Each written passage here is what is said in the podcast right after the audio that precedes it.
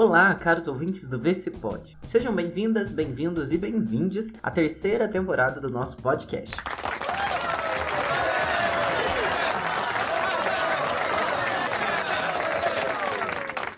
Nessa temporada, modificamos nossos formatos para trazer um ar de novidade e também novos temas. Assim como temos novos membros na equipe do VCPod que vocês vão conhecer no decorrer dos episódios. E estamos muito animados por compartilhar tudo isso com vocês. Então nem vou me alongar muito e eu espero que vocês gostem de todas as novidades que vão começar já por aqui. Então, bora pro episódio?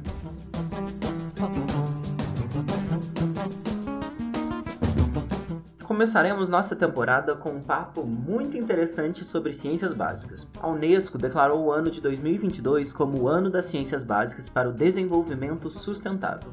Bom, o objetivo é ressaltar a ligação entre as ciências básicas e os objetivos de desenvolvimento sustentável e destacar as possíveis, os possíveis impactos das ciências básicas para esses objetivos. E eu já posso adiantar para vocês que são muitos, viu? Fiquem agora com essa conversa cheia de reflexões importantíssimas sobre as ciências básicas em diferentes realidades.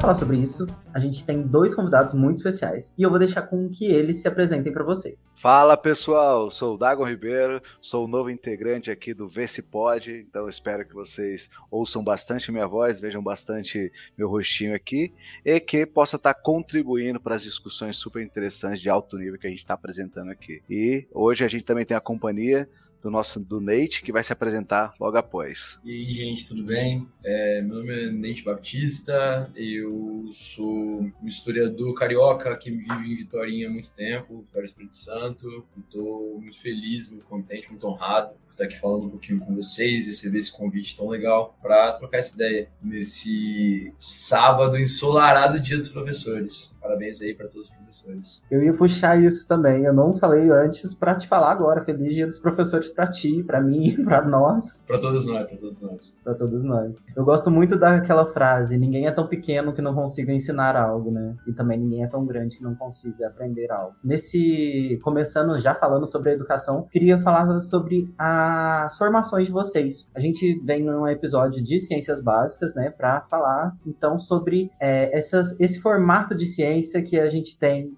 de estudar a fundo esses assuntos tão importantes. Dagon, qual foi a sua formação com as ciências básicas? Bem, é, compartilhando um pouco da minha trajetória, oficialmente eu venho de uma ciência um pouco mais aplicada, que eu sou graduado em biotecnologia, então é realmente a aplicação do que a gente estuda numa ciência básica da biologia, mas eu, estando exatamente no ramo de ciência aplicada, consigo perceber a grande importância das ciências básicas, entender que vários pontos, várias tecnologias, várias é, soluções que eu acabo criando, desenvolvendo e aplicando, elas têm uma origem na ciência básica. Então, Estou aqui para poder contribuir, para poder realmente não, não ficar só uma questão de ciência básica, mas é importante entender a importância disso também para a ciência aplicada. E eu, como um, realmente um, um, usuário dessa ciência básica na ciência aplicada, defender a importância dessa ciência básica. Sou um pouco aí, também tenho mestrado em ciência e tecnologia ambiental e doutorado em biotecnologia e biodiversidade. E aqui estamos aí para poder agregar um pouco dessas conversas, que com certeza é super interessante e super importante é, discutir um pouco dessa ciência e mais especificamente ciência básica eu tenho uma carreira um pouco estranha, eu tenho uma formação um pouco estranha para os meus colegas é, historiadores, normalmente, e minha graduação é em História, aqui em História mesmo, na UFES. Um, eu comecei uma iniciação científica em História Antiga, sempre gostei muito de História Antiga, sempre gostei muito, muito mesmo, e acabou que esse foi o tópico que eu desenvolvi no mestrado, e aí no mestrado eu trabalhei com titulação né, de mestre em História Social das Relações Políticas. É um nome chique, para falar de história social e política. Um, e, e, ali eu já comecei a sentir uma necessidade muito grande dentro das humanidades de ter um olhar interdisciplinar, o mais interdisciplinar possível. Um, e aí, na minha ambientação, eu tive um contato muito forte com filosofia, filosofia patrística, né? Trabalhei um pouquinho com cristianismo primitivo, fui para é, parte do meu mestrado foi feito no Centro de Estudos de Religião na, em Brisbane, na Austrália, na Australian Catholic University. Um, depois eu, eu, parei, assim, eu, eu, realmente achava que não ia ser bastante interessante. Eu, eu, sempre quis seguir docência, mas eu não acreditava que seria interessante eu pular da graduação, mestrado, doutorado e emendar tudo. Eu, eu, senti, eu, senti que era importante ter um pouco de chão de sala E aí eu parei, parei um pouquinho, assim, parei uns dois anos, um ano e meio, para poder dar um pouco de aula antes de voltar para o DOC. Iniciei o doutorado também em História Social das Relações Políticas, mas aí já numa outra, numa outra perspectiva, trabalhando com literatura latina. Eu traduzi um poeta do século I do latim português e fiz essa análise e, e, de novo, continuei um trabalho bastante interdisciplinar, não, não tradicional como historiadores veriam, tanto que durante o sanduíche eu não fui para um departamento de história, eu fui para um departamento de estudos clássicos, um, de classics. E aí eu passei esse um aninho em Harvard, voltei, defendi e aí eu voltei para a sala de aula, então um pouquinho aí da minha da minha trajetória. Hoje eu trabalho eminentemente, eu sou eu, eu trabalho numa no Preveste e dou aula na Universidade Federal do Espírito Santo, eu dou aula de latim na UFES mas no Preveste eu trabalho como líder de humanidades, então trabalho com tudo, trabalho com sociologia, trabalho com filosofia, trabalho com, com atualidades, que é o tema que, que é o de, de, longe das matérias que mais me atrai. Interessante, eu formado em história, eu gosto mesmo de dar aula de atualidades. É, além de geografia e história, é isso que eu faço. Eu ia comentar sobre isso mesmo. O que, que você foi estudar o passado? Você gosta do presente, Natal? Ah, porque eu realmente acho que uma coisa é, é, é, é muito fundamental, né? Eu, eu, eu, acho que a gente está afadado a cometer os, os, mesmos erros, assim, se a gente não tem uma boa visão diacrônica, assim, sabe, da, dos eventos na, na, na, diacronia. Eu gosto muito de latim, eu gosto muito de estudos clássicos, eu gosto e, e eu acho que é importante. Eu atualmente é, faço parte de um projeto que foi está sendo financiado aqui na Fundação do Espírito Santo. A gente estava falando de antes sobre sobre o FAPEMIG. Eu tenho um projeto aqui na FAPES que é justamente de produção de material didático para ensinar estudos clássicos na, no, no ensino fundamental, no, na educação básica mesmo, e como que isso é fundamental. Porque, querendo ou não, é uma época que os alunos têm muito interesse, mitologia, a gente Percy Jackson está sendo filmado agora, sabe? Os alunos eles chegam com essa, com essa vontade e a gente fica martirizando eles lá com instituições gregas, aquelas coisas bastante, coisa bastante dura, de política dura de Grécia e Roma. E a gente está trabalhando fazendo material didático para poder justamente aproveitar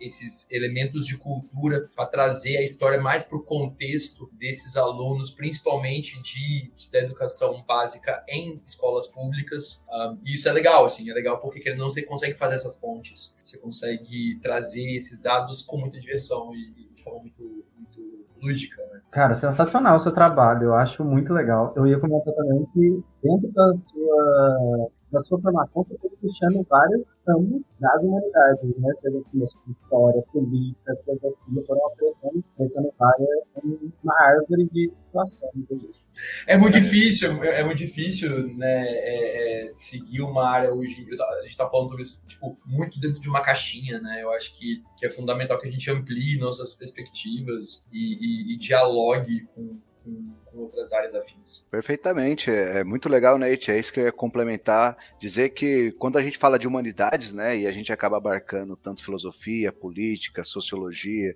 antropologia, é, entender que quando você depois vai para atualidades, tudo está conectado, é, de uma certa forma, né? Então, quando a gente estuda a história das pessoas, né, mais do que só as áreas, mas as pessoas que existiram e conviveram em épocas, falou da Grécia, né, e épocas ali com os filósofos gregos que também acabam ser, sendo muito importante ali para a fundação da matemática, depois para a própria fundação da biologia, da medicina, é, e tudo isso parte da própria ideia do social, da cidade, da, da polis, da política, e a gente hoje, século 21, pleno 2022, esses são assuntos que são discutidos há mais de mil anos e são assuntos ainda super importantes entendidos, né? É com, como é importante entender que a ciência básica, ela, ela não é, ela não, não é porque é básica que é só teoria, mas pelo contrário, ela é muito ligada a humanidades, ligada ao que a gente convive o dia a dia, né? Às vezes a ciência básica muitas vezes pode ser até mais aplicada, uma ciência da humanidade até mais aplicada ao nosso dia a dia,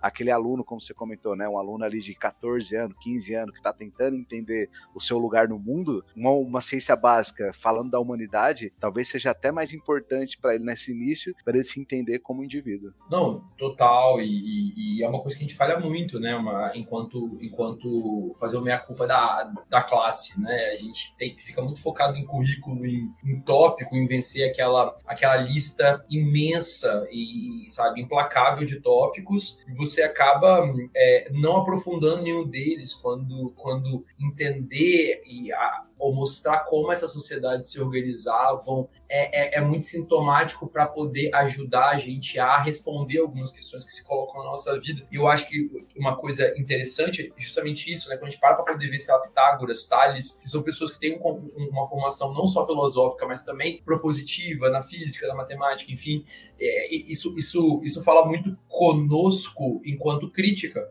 a gente que coloca, a gente se colocou nessas caixas, a gente se colocou nessas caixas da humanidade, da, biolo, da, da, das ciências naturais, da terra, das ciências exatas, e essa galera não tem essa perspectiva, essa galera são, são, são, são pensadores é, totais, né? Eles querem pensar a vida como um todo, seja seja do ponto de vista teórico numérico, seja do ponto de vista aplicável, político, ético. E, e eu acho que isso ensina pra gente, ensina que a nossa capacidade e, e, e a nossa vocação para discutir o mundo como um todo e não uma área muito específica. Eu acho que eu, eu, eu gosto, eu falo com alguma frequência, eu sou de humanas, sou de humanas, mas no fundo, no fundo, eu gostaria de ser, assim, humano, né? E, e discutir tudo ao mesmo tempo. É óbvio que a gente não consegue com a mesma profundidade, mas um caso engraçado disso é que o meu ex-namorado, ele era biólogo, né? E aí, durante o tempo que eu, na, que eu namorei ele, eu fiquei muito próximo da biologia. E eu comecei a dar aula no Instituto Federal. E na frente do Instituto Federal tinha uma universidade. Tinha um campus de uma universidade federal, em São Mateus, aqui no Norte do Espírito Santo. E a, e a única licenciatura que tinha era biologia. E eu tava, eu tava começando a dar aula pela primeira vez e eu tinha que dar aquele começão lá de pré-história, o minídio, todas aquelas coisas. Eu não sabia nada daquilo. Não sabia nada. Eu falei, ah, eu vou pegar uma matéria lá de paleobio. E eu fiquei completamente apaixonado. Eu falei assim, nossa, eu poderia ter largado história e ter feito biologia na minha vida vida. Assim. E no fundo, no fundo, não é que eu tava apaixonado por biologia ou por história, que eu gosto de conhecimento. E, e eu gosto de conhecimento para poder ajudar a elucidar, tipo, a história do homem na Terra. Não, eu tava falando que mesmo nos Estados Unidos eu tive vários amigos que falavam sobre a quantidade de matérias interdisciplinares que eles tinham no primeiro, no primeiro ano de curso, que eles eram obrigados a fazer uma parada, tipo, nada a ver. Eu tinha uma de engenharia que fazia uma matéria comigo de perda.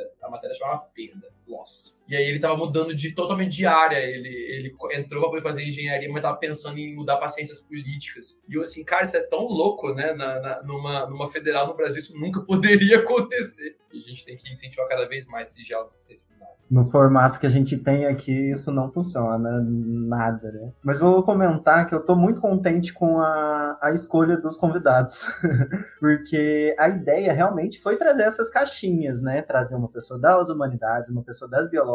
Para quem é o primeiro episódio que tá ouvindo, eu sou formado em Química, é, então tem, tem também esse lado das exatas, porém, eu também sou uma pessoa humana, né? Então eu tenho esse. É, eu busco ter essa multiplicidade, essa pluralidade de ideias, assim. E aí eu gosto muito de arte, de é, educação física hoje, que estou entrando na área. Adoro conhecimento como um todo, tanto é que busco ser um divulgador científico, né? E eu acho que é, isso é muito importante. Para mim, o conceito que melhor define as ciências básicas são as ciências da observação então, a ciência da a química, para mim, o que eu aprendi lá na, na universidade é que a química estuda a matéria e suas transformações. Biologia estuda tudo aquilo que tem vida. É, a humanidade estuda a sociedade, como ela se organiza, enfim. Eu acho que são as, aquilo que a gente tenta sair da, de parte do que a gente já é para observar aquilo que, que a gente se compreende. Eu gosto muito de uma frase, não sei se é do Carl Sagan, posso estar fazendo divulgação errada da, da pessoa, mas eu gosto muito de uma frase que nós somos o, o universo tentando entender a si mesmo. Então, buscar conhecimento é buscar conhecer sobre si mesmo. E eu acho que a ciência básica, de fato, ela vem nisso, de observar e tentar olhar por um campo é, externo, né? Com todas essas metodologias que a gente vai seguindo e tudo mais. É, eu acho perfeito o seu ponto quando você fala é, sobre se entender, é, de uma certa maneira, o próprio processo científico, né? A base científica, ela, ela, ela tem uma originação da ideia de realmente tentar entender os fenômenos do universo. Então, a gente pode pensar, hoje a gente, como foi muito bem falado, né? Hoje a gente, por talvez um comodismo, a gente acaba colocando várias, criando várias caixinhas, né? Uma uma caixinha para humanidade, uma caixinha para exatas, uma caixinha para biológicas, mas mesmo assim entendendo que todas essas áreas estão se conectando, né? Então elas se conversam. Eu fiz meu doutorado na Universidade de Brasília e era muito, ela foi fundada por Darcy Ribeiro, então toda coisas Luiz Carnemar, então toda aquela questão bem progressista da, dessa época aí de Brasília. Então ela foi feita para ser a maior e melhor universidade do mundo. Ela foi para isso que ela foi criada. No meio da história aconteceu a ditadura e aí mandaram muito 90% do professor embora, então aconteceu prender aluno. Então teve um meio do caminho ali que hoje faz com que a UNB não seja essa a melhor universidade do mundo, tudo mais. Mas uma coisa interessante na criação, na, na ideia de Darcy Ribeiro e Oscar Niemeyer, eles fizeram um grande, não sei se vocês conhecem, para quem conhece a UNB, ela tem um, um grande ICC, né, que é o, o, prédio principal, mas é conhecido também como Minhocão. Mas é principalmente um corredor gigantesco, né? Então você tem ali quase 3 quilômetros de um corredor e ali todos os cursos ficavam nesse corredor. Então a ideia de da, do surgimento disso é que para a gente poder criar essa nova universidade, a gente teria que fazer um ponto onde o cara da biológica, o cara da humanas e o cara da engenharia se encontrassem sempre. E ali iria surgir as novas teorias. Então, as aulas, elas não seriam como caixinhas, né? Ah, você tem uma grade, você tem outra grade, mas sim, na, na idealização, né? Você teria vários auditórios, então todo esse corredor tem vários auditórios, tem uns 15 auditórios, e aí você teria várias aulas, e aí você chamaria é, os maiores é, cientistas, é, ilustres pessoas ali, e elas estariam fazendo, e você poderia montar a sua formação fazendo essas diferentes aulas. Então ali você teria uma, realmente uma formação completa de todas as áreas. Acabou que isso aconteceu por muito pouco tempo, né? Lógico, realmente só de, mesmo no início. É, hoje já a UNB ela já se encontra num modelo igual a todas as universidades, né? Bem, bem, você entra no curso, já tem todas as suas, suas grades do primeiro segundo, último ano, e muitas vezes você faz engenharia, você não vai ter nenhuma área ali de humanidade, muitas vezes, para entender como humano. Ou, ou... Hoje em dia a gente tem, lógico, uma evolução maior nesse entendimento. Então, cada vez mais a gente, cursos que seriam, de uma certa maneira, muito mais técnicos, hoje a gente já, já se entende a importância de coisas como humanidade, né? A questão social, porque senão a gente começa a criar um monte de robôs técnicos que só sabem repetir a mesma coisa, mas não sabem enxergar o indivíduo, a pessoa, o porquê daquilo, né? Então, são, são alguns aprendizados que a gente tentou absorver, mas a gente vai mudando, só que ao mesmo tempo a gente sempre tenta correr atrás do prejuízo, né? Eu, como área técnica, como foi bem falado, né? Por mais que a gente tenha uma área muito específica, técnica, a gente sempre busca se entender cada vez mais sobre política, filosofia, antropologia, a origem das coisas, ciência básica, porque isso nos torna um profissional melhor. E eu acho legal pensar é, a educação nesse ponto, justamente porque ela é para a cidadania, né? Um dos pontos principais da educação é formar cidadãos. Isso desde a educação básica e na, na, na minha crença de até o ensino superior, pós-graduação e tudo mais. Então eu acredito muito nisso que todas a, as funções, né? Já que aqui no Brasil falando, a gente falou sobre os currículos, né? Aqui a gente não tem essa possibilidade de ampliar tanto os nossos currículos dentro dos nossos cursos de graduação, que tenha essa possibilidade dentro do próprio currículo, então. Se a gente não consegue fazer isso de forma externa, que a gente consiga fazer isso de forma interna. Até falar um pouquinho também da minha experiência, Dagon, que eu sou da Unifei, né? A Federal de Itajubá, que nasceu como Instituto é, Eletrotécnico de Itajubá, se não me engano, e aí ele foi totalmente voltado para engenharia e foi criando engenharia atrás de engenharia e ficando muito forte nisso. Então era uma, quando eu entrei, ele, ela já era uma universidade centenária que recebeu seu primeiro curso que não era engenharia com 90 e poucos anos. Então é uma parada que eles têm muito forte, eles, né? como se não fosse, né? É, a universidade lá tem muito forte essa, essa esse viés exato, lógico, matemático, sabe? Que eu acho que talvez não seja tão interessante. Eu gost, gostei quando você falou é, desse espaço físico que era o ponto em comum, sabe? Porque um ponto em comum é importante para isso, para existir diálogo entre va é, variados conhecimentos mesmo, sabe? Acho isso muito importante. Não, eu fico pensando em isso, assim, se quanto disso a gente poderia fazer sem mudar drasticamente o sistema, sabe? Porque para mim, grande parte do, do, da questão é que a gente estamos vivendo em tempos acelerados, assim, eu já inicio falando de humanidades, assim, não sou eu, sou vários, vários autores, sabe, discutem essa aceleração do tempo, sabe, drasticamente trazida pela, pelos efeitos da globalização, e o quanto disso não é introjetado na gente desde muito pequeno. Então, o que eu sinto é que os alunos querem sair do ensino médio direto o mais rápido possível para a universidade, querem fazer a universidade o mais rápido possível no mercado de trabalho, porque querem estar o mais rápido possível ganhando dinheiro. E assim, isso não é, assim, eu não, eu não vou, obviamente eu tenho minhas críticas a esse, a esse, esse pensamento muito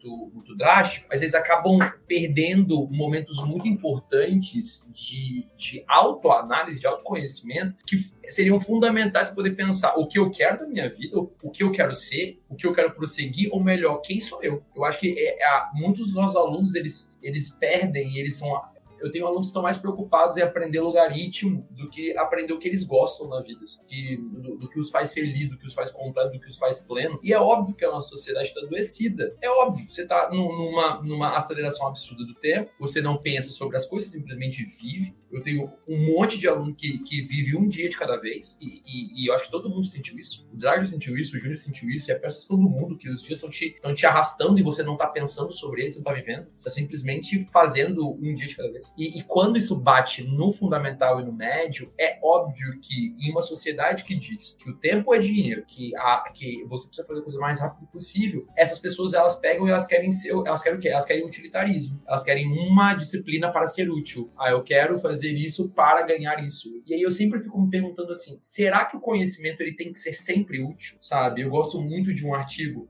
é, é, que inicialmente ele, era, ele foi escrito por um filósofo francês, depois foi traduzido para o português, e tem alguns pensadores que discutem isso, que é sobre a utilidade do inútil. E não é inútil no sentido de que não serve para nada, mas é que serve para outra coisa que não seja aplicar, ganhar dinheiro imediatamente. Qual a função da arte, sabe? Função da música, função de, de, da filosofia, sabe? E o, e o quanto que esses, essas áreas do conhecimento, essas artes, elas fazem com que a gente pense melhor, elas, elas limpam o nosso, nosso raciocínio e permitem que a gente crie, construa coisas. Sempre que meus alunos estão falando, eu, eu sempre faço em algum momento uma pergunta para eles. Eu falo: ah, se você fosse um grande gestor de uma grande fundação que tivesse que distribuir muito dinheiro, você daria dinheiro, você daria, daria mais dinheiro, você distribuiria o dinheiro igualmente para uma pesquisa de célula tron e para uma pesquisa sobre, sobre a importância da música na sociedade? A resposta sempre é não.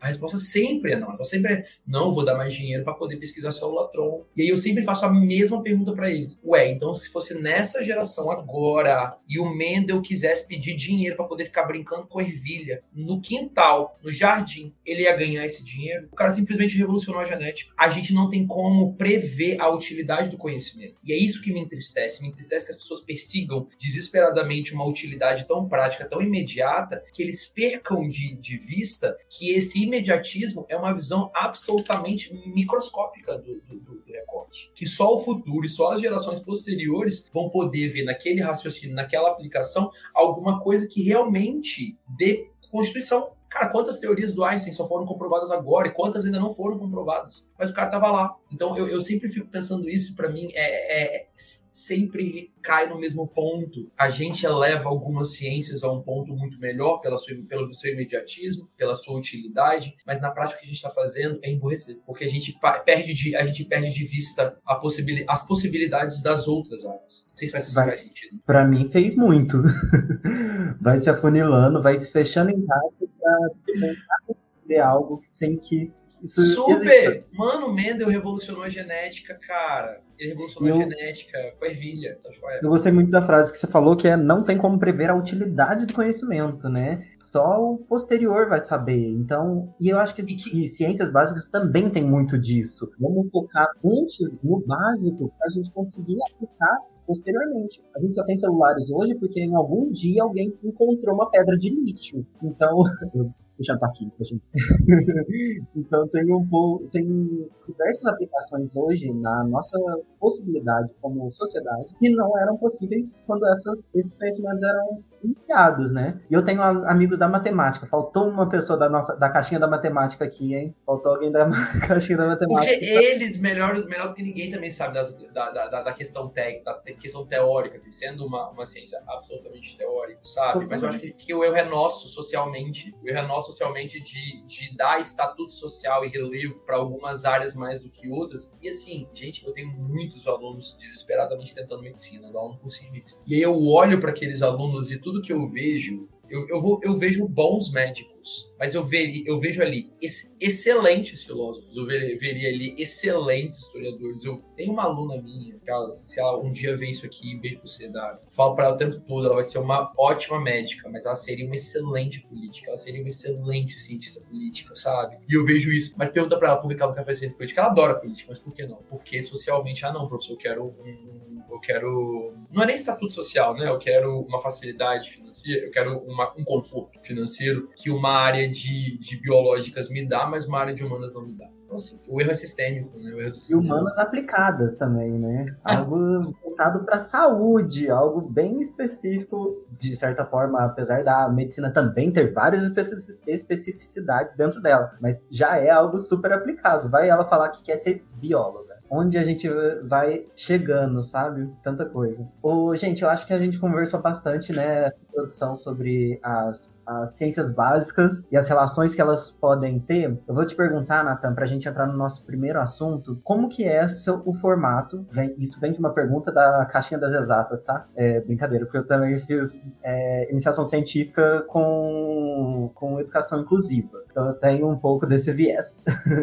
Mas eu queria saber como que é o formato de pesquisa da história. Que documentos você analisa, como você busca isso. E aí eu queria que você também entrasse num tema que é o primeiro tema que a gente que eu trouxe pra gente conversar, que é o viés humano, tanto na história quanto na ciência. O que que ele interfere? É possível interferir? Nossa, uma boa pergunta. Não, é, é eu vou começar pela, pela, pela ciência, né, como como é. Então vamos lá. Por muito tempo isso foi uma dificuldade assim, quando eu comecei a fazer pesquisa e eu falava isso com os meus amigos, eles ficavam um pouco.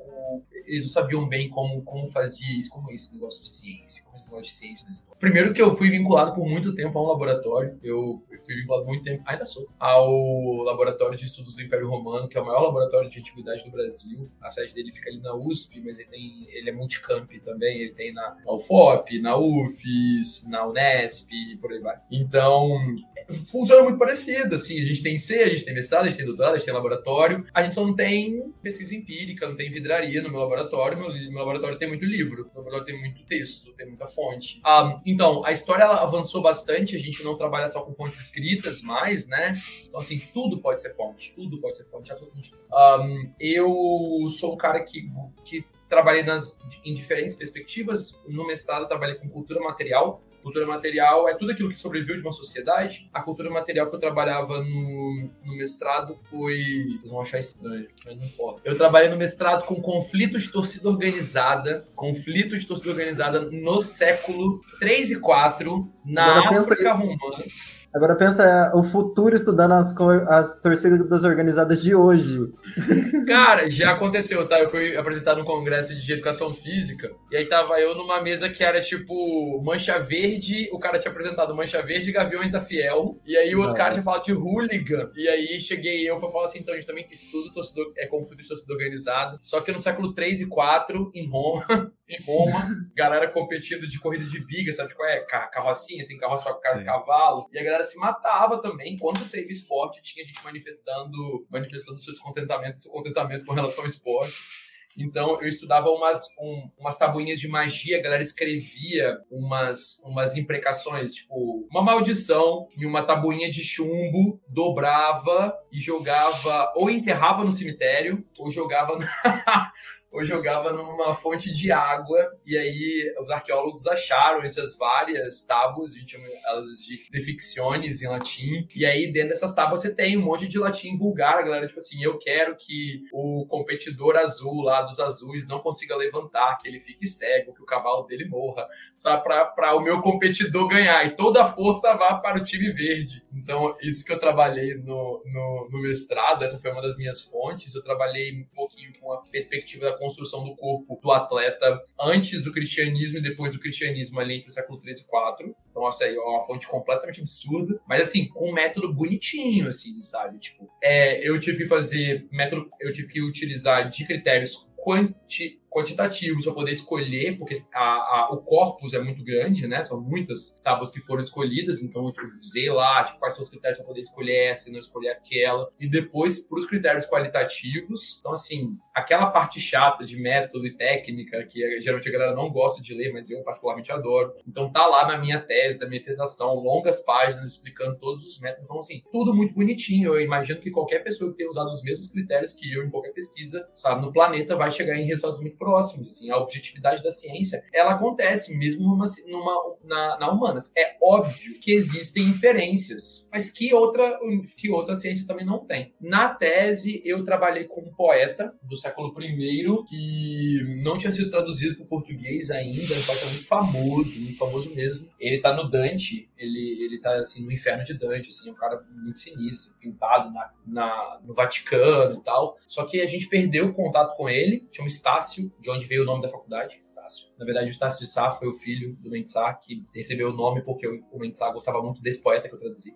Como é que é a vida. E aí ele não tinha tradução, e aí eu traduzi do latim para português, e eu trabalhei com como ele, é, é, é, a partir das descrições dele, poéticas, eu tentei reconstruir a arquitetura monumental de Roma no século I. Também tudo bonitinho, assim, tipo, renderizando 3D, contato com, com um laboratório na Alemanha que fazia a, a reconstrução 3D do fórum inteiro, porque a gente só tem umas pedras hoje em dia, né? E fiz visita de campo em, em, em perspectiva arqueológica, mas o que, que eu fiz? É, assim, tudo que a ciência, mano, assim, bonitinho, um script bonitinho de ciência. Aprendi uma nova língua, sabe? Tive contato com o grego para poder traduzir alguns pontos também. E. Ah, tá. A gente achou uma estátua. Eu achei que essa estátua poderia ser o imperador que eu trabalhava. A gente lá em Harvard fez perspectiva com um laboratório de física e de materiais para poder fazer o estudo de granula, granulometria da estátua, para saber de onde tinha vindo o mármore, para tentar datar a estátua. Então, assim, pessoal que fala que história não tem método aí, ó, gente tem tudo, tem laboratório, vou para os negócios, veio raio laser, uns, umas contas que eu não sei dizer.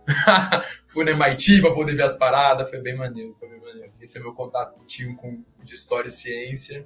E eu já nem lembro mais qual outra pergunta. Tem, tem muito método, né? Muito mais é. que eu gostaria. Eu adoro, mas o negócio aqui, tipo assim, essa parte é muito. Essa parte é a parte em que. Vocês sabem, né? Vocês são de áreas das ciências. O pessoal me pergunta muito ah, os artigos da biologia, da enfermagem, da química tem sempre 500 autores. E o da humana sempre tem dois autores. Por quê? Eu falei, é porque é muito raro que a gente tenha que pedir para usar a máquina do laboratório de fulano para poder pedir a vidraria de cicrano. Então, assim, essa parte precisa de um network muito grande. E é um network é. que a galera de humanas não está muito acostumada a fazer. Para ser bem sincero, é, é, é, um pouco mais chato. Eu não sei como é que é na área de vocês, mas tem, lida muito com ego, lida muito com, com algumas questões. Tem uns laboratórios que não querem te emprestar as coisas, e é, essa parte é um pouco mais. Eu gosto, mas é mais delicado. Já vi acontecer. Não tive experiência por mim mesmo, porque meu campo de pesquisa foi voltado mais para divulgação, para educação, então eu puxo mais para esse lado. É, a pergunta que não quer calar, que ficou, é o viés histórico e científico. Quem conta uma história, quem faz uma ciência, puxa um pouco pro seu lado, puxa a sardinha pro seu lado? Cara, então, eu acho que é uma impossibilidade hermenêutica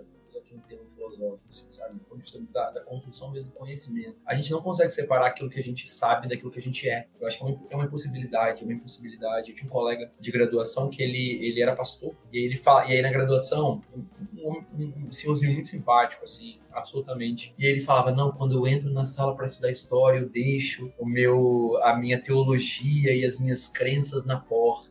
E era muito bonito aquilo quando eu ouvia lá no áudio dos 17 anos, quando eu entrei na graduação. Mas hoje eu tenho clareza que é uma impossibilidade hermenêutica, assim, sabe? É epistemológica, não tem como fazer isso.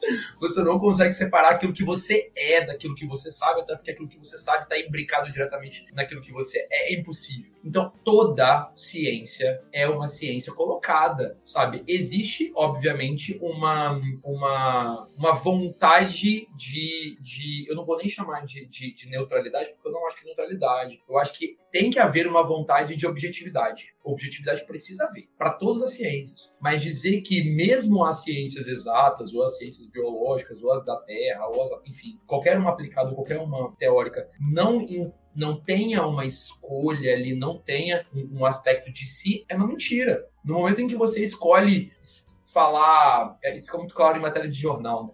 No momento em que você escolhe falar bandido e, e, e, usuário, você tá fazendo uma escolha. E é uma escolha inconsciente, sabe? Então, por mais que exista vontade de objetividade, e existe, eu acho que é uma. Também. Ah, sim, com certeza. jornalismo com certeza consciente. Mas falando que na, a gente na vida, assim, agora, quando eu escolhi uhum. esse agora, pode parecer, ah, foi inconsciente, mas não foi uma escolha. E essa escolha implica em, uma, em um viés. E, e, e para ser bastante sincero, eu não acho que eles tenham nenhum problema com isso. Eu acho que a partir do momento que isso fica claro, é, é, é melhor, assim. Eu cheguei para o meu orientador no, na graduação, eu era, eu era vinculado a uma, a uma religião à época, e eu falei para o meu orientador e falei assim: ele estava pesquisando o cristianismo primitivo, é uma área crescente aqui na UFES, é, é, muito forte mesmo, muito forte mesmo o cristianismo primitivo. E aí eu virei para ele e ele falou assim: pô, você quer pesquisar comigo, né? O que você quer pesquisar? Eu falei: ó, oh, professor, eu, eu não sei o que eu quero pesquisar, eu sei o que eu não quero pesquisar. Aí ele: não, me fala, ajuda muito. Eu falei: eu não quero pesquisar cristianismo. Porque eu falava para ele assim: eu, eu faço parte de uma religião, eu não sei se eu vou conseguir tratar com tanta objetividade. Entende? Então eu acho que existe também essa.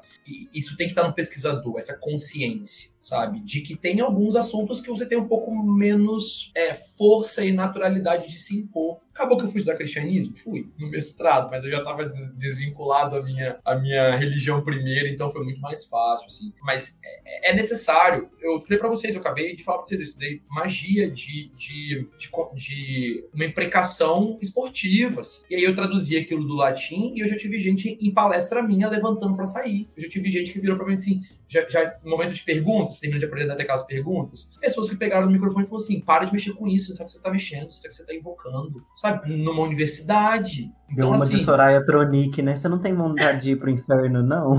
Não, é, mas eu já tive gente, eu, eu lendo uma tradução minha do latim e gente, tipo, é, repreendendo na, na plateia, sabe? Então, assim, dependendo de alguns assuntos que você estuda, você tem que estar disposto a isso. E se você não está disposto a ter esse nível de objetividade, não estude. Eu acho a ciência é um produto humano. Vamos começar a partir daí, né? Inicia-se com o homem. com o homem mesmo, né? De fato, sem colocar mulheres lá naquele início. Ou tendo também sendo inviabilizadas no, na é, no conhecimento que a gente tem histórico hoje. E aí, e tem, além de, de ser esse, a ciência é um produto humano. É, e por ser um produto humano, não tem como você tirar esse, esse viés uno, esse viés seu. Então, achei legal você falar, por exemplo, das. até denunciar um pouco, né? As ciências exatas que trazem tantos autores justamente por ter interesses científicos, é, dialógicos, enfim, interesses ali por trás, acadêmicos, né? É, enquanto isso não, não, não pode acontecer e nas ciências humanas isso é bem menor, porque esse viés ele vai se fechar naquelas visões que iniciaram, continuaram e finalizaram o trabalho. Cara, mas então, eu nem, eu, eu acho o, o, o termo denúncia talvez caiba, mas deixando bastante claro que a minha perspectiva é muito, é muito mais, eu acho que conhecimento humano, eu, e eu, obviamente que eu sei que existem questões de mercado, questões, ob, obviamente que eu sei disso, assim, sabe, isso para mim tá claro, né, patente, a gente sabe que isso é, é bastante significativo, só que eu acho que existe um ponto, assim, do conhecimento científico, da, do conhecimento como um todo, que ele deveria ser mais democrático, assim, sabe, tipo, a gente é, gente, a gente é brasileiro, a gente sabe o que é fazer ciência no país, a gente sabe que a ciência no, no, no Brasil, assim,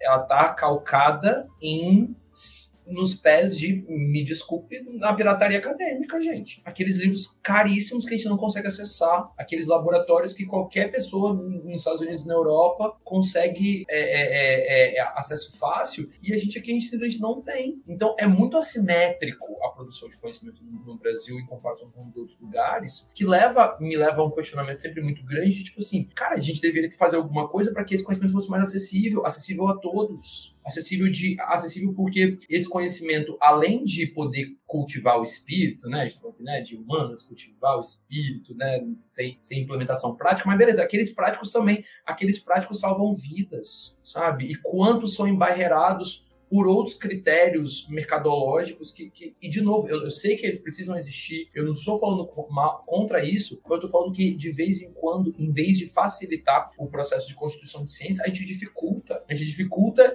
e, e, e faz deles cada vez quase impossíveis. Eu estou falando isso porque, tipo, estando, né, imerso em vários, em vários contextos internacionais. Sempre que eu vou, eu, eu, aviso todos os meus amigos, gente, eu tô indo pra uma biblioteca muito foda. Me liga se tiver precisando de um, de um livro. Eu vou escanear para você e vou mandar. Eu acho que isso é um mínimo de reparação histórica, sabe? Eu, fico, eu ficava vendo, eu... Gente, eu estudei em Harvard. Vocês não têm noção do que é a maior, é a maior biblioteca privada do planeta, sabe? E eu tinha colegas lá que falavam, ai não, eu não eu não encontro, eu não uso nada que não esteja na biblioteca. Porque se não está na biblioteca de Harvard não é importante. Eu falei assim, que amigo? Isso é uma visão tão, tão mínima, sabe, da, da, da produção de conhecimento, é tão, é tão, é tão arrogante. É, e a gente no Brasil sabe melhor que ninguém que a gente não pode se dar esse luxo. Imagina se o Dragon só tivesse usado na tese dele que estava disponível na biblioteca da UNB, ou você em, em Itajaí, sabe? Ou eu na UFES sabe? É, é muito pelo contrário. A ciência, é para abrir as conexões para a sociedade, o, o, papel dela é esse, sabe? E, e, e, e, o que a gente faz por muitas vezes é encolher e estreitar. Vou dar um caso. É, é, sintomático disso para vocês. Eu estava nos Estados Unidos durante a epidemia do Covid, o bloco explodiu. Tava em Nova York naquele, naquela semana em que tava morrendo assim, tipo, 300 pessoas por dia, sabe? A gente voltou, eu voltei para Boston e a, e a universidade realmente tinha fechado todos as, as, os laboratórios e tinha, inclusive, é, em processo de esvaziamento dos, dos dormitórios, estava mandando todos os alunos de volta para casa. E todos os laboratórios estavam fechados. E a gente sabe que eu tinha um colega que estava fazendo, que estava na, na na Rockefeller University, em Nova York, e aí ele falou que tinha alguns asiáticos no, no um grupo de cientistas asiáticos dentro do laboratório dele que estavam furando a quarentena e entrando no laboratório para poder acelerar o processo que ia desembocar numa patente, porque eles tinham que publicar antes na Nature, porque era o critério para poder se manter no grupo. E eu assim, pandemia internacional, mano. As pessoas estão preocupadas em publicar numa revista uma patente. Coloca em perspectiva. Que conhecimento é esse? Que conhecimento é esse que pode justificar você botar em risco não só a sua vida, que você estava entrando no laboratório, mas a vida de outras pessoas, já que já, a gente já estava em, em né? Já estava em, em, em, quarentena total, sabe? Eu não consigo, eu não consigo entender. Eu não consigo entender. Eu não consigo achar isso certo. Eu não consigo achar isso justo. Eu não consigo achar isso apropriado, sabe? Enfim. Perfeito. Eu acho que para complementar um pouco dessa discussão, eu acho que foi falado muita coisa super importante aí, desde, desde a parte da questão de conhecimento sempre foi usado uma forma de separar as pessoas, né? Então, é, existia alguns grupos que poderiam ter acesso ao conhecimento, outros grupos não poderiam ter acesso. Hoje é feito de uma forma diferente, é, mas ainda existe, né? E isso não é só nas humanas, mas em todas as áreas. Seja, por exemplo, existe uma metodologia que só dá para fazer com um equipamento que, que nem existe no Brasil esse equipamento, por exemplo. Então, coisas desse tipo ainda existem. A questão de, de informações, né? Um livro histórico, uma referência histórica histórica que também só tem num local e aquilo também não é compartilhado. Então a gente, ainda hoje, tem várias formas da gente poder segregar as pessoas de, de, de acordo com, conhecimento, né? E entrando um pouco dessa questão do viés histórico, né? Isso foi desde sempre, né? Uma coisa que eu conversei com, com o Júnior quando a gente estava pensando em fazer episódio e tudo mais, eu contei um caso, eu tive a oportunidade de morar um ano em Moçambique, na África. E, e lá é super interessante porque eu lembro que eu, na época eu estava começando a falar sobre história, né? Tentar falar um pouco sobre. Estando lá, a gente tenta entender um pouco essa origem da humanidade. Lá, Moçambique em si é onde surge o, o peixe pulmonado, que é o elo que junta, que liga os peixes com os primeiros pessoas, animais ali que andaram sobre a Terra, são os peixes pulmonados, e de uma certa maneira ele é o berço da humanidade. Entretanto, quando a gente estuda, estuda a origem da filosofia, a origem da, das humanidades, a origem da política, a origem. Não se fala em África, né? Se fala principalmente da Europa, e aí, de uma certa maneira, da Europa, melhor que a Europa, só foi depois para os Estados Unidos e de resto, né? Todas as outras culturas, seja na África ou mesmo a América do Sul, né? Então a gente, tanta coisa que já existia por aqui em questão do de políticas, em questões de sociedade, em questões de, de conhecimento, isso muitas vezes é ignorada, né? E a gente acaba elencando como se o que é feito, por exemplo, mais uma vez, né, Nature ou outras revistas, ou nos Estados Unidos, ou em Harvard, ou no MIT, ou Stanford, ou em London School, isso é o que dita a ciência, né? Infelizmente, ainda hoje, é, dificilmente alguém, é, não, lógico que a gente está melhorando muito nesses aspectos, mas ainda é, é um grande conflito conflito dizer que, não, essas é, existem ciências feitas em outros continentes, em outros países, que, que, que dão são tão boas quanto, né? São tão importantes para a história da humanidade quanto essas, né? É, entender que muitas vezes as próprias histórias, né? Então aqui no Brasil a gente tem uma hoje cada vez mais é, avançando muito a questão de estudos indígenas, né? Sobre a própria origem dos nossos povos, a importância dos nossos povos, entender que isso isso faz parte de um pouco do da gente, nós como brasileiros, nós como é, cientistas desse país, a gente entender que a ciência feita aqui, ela é uma ciência muitas vezes olhada com nossos olhos. Se a ciência é feita por humano e sempre tem um viés, ela, é, é, é, ela precisa ser feita por aquelas pessoas que talvez nunca tiveram oportunidade de fazer essa ciência. E aí a gente vai, de uma certa forma, é, recontar um pouco do, do, da história do mundo, da, colocando a gente. A, a, a sociedade não surge ali no, na Grécia. A sociedade existiu em vários pontos ao mesmo tempo. Lógico, e ali teve uma evolução por diversas questões que acabou é, tendo algumas vantagens tecnológicas mais modernas, que isso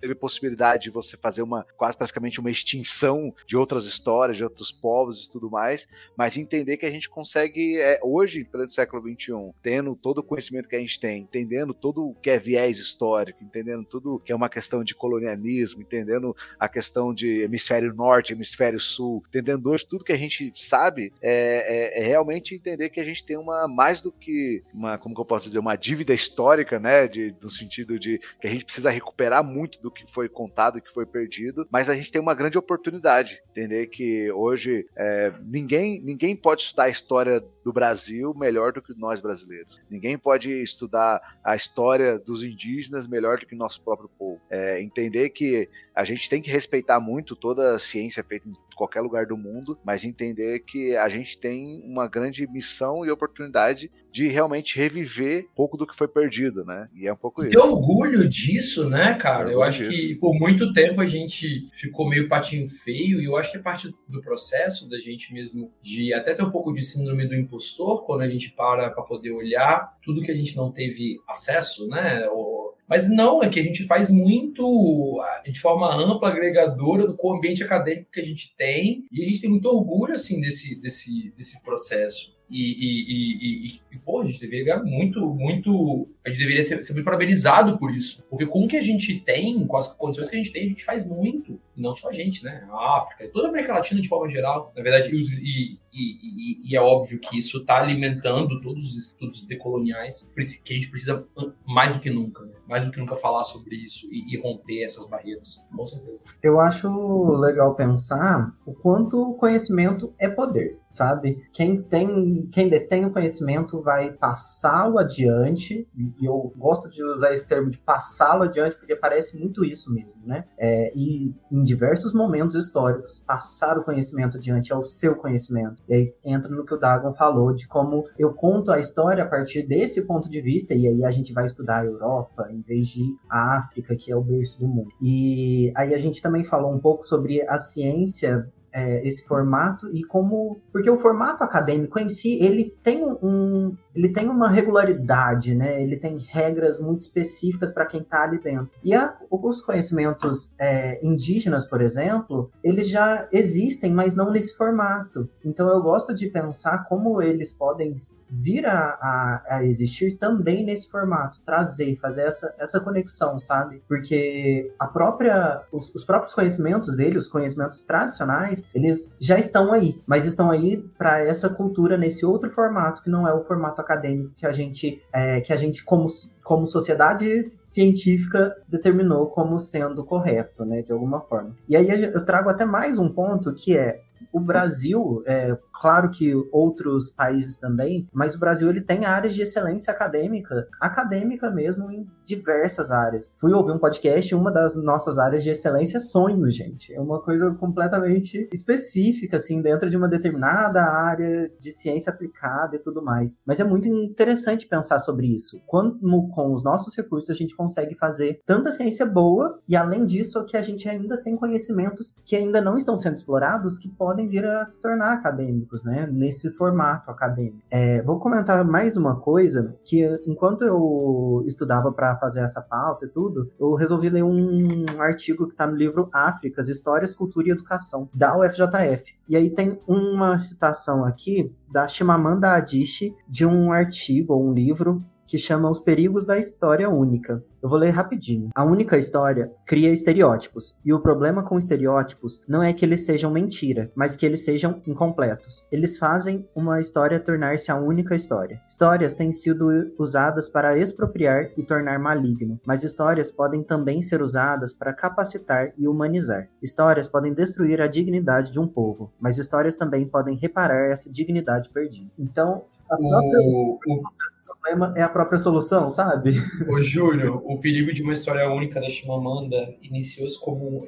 Foi inicialmente uma palestra que ela fez para um TED Talk e depois foi adaptado no formato de livro de bolso. Então, ele está disponível na Companhia das Letras, mas eu recomendo muito que seja visto o TED Talk. O TED Talk dela é absolutamente brilhante. É, só para contextualizar. Chimamanda, maravilhosa. Sensacional, obrigado. Não, nada. Não, ela é incrível. Ela tem alguns livros de bolso. O, ela fez muito sucesso com o TED Talk, né? O perigo de uma história única. Sério, é incrível, tem que 20 minutos. E aí depois ela lançou alguns outros livros. Ela, é muito, era uma romancista muito famosa, né? Uhum. Mas é, recentemente os livros que dela fizeram sucesso foi Sejamos Todas Feministas e Como Criar Crianças Feministas. São ah, três livrinhos de bolso. Vale muito a pena, vale muito a pena.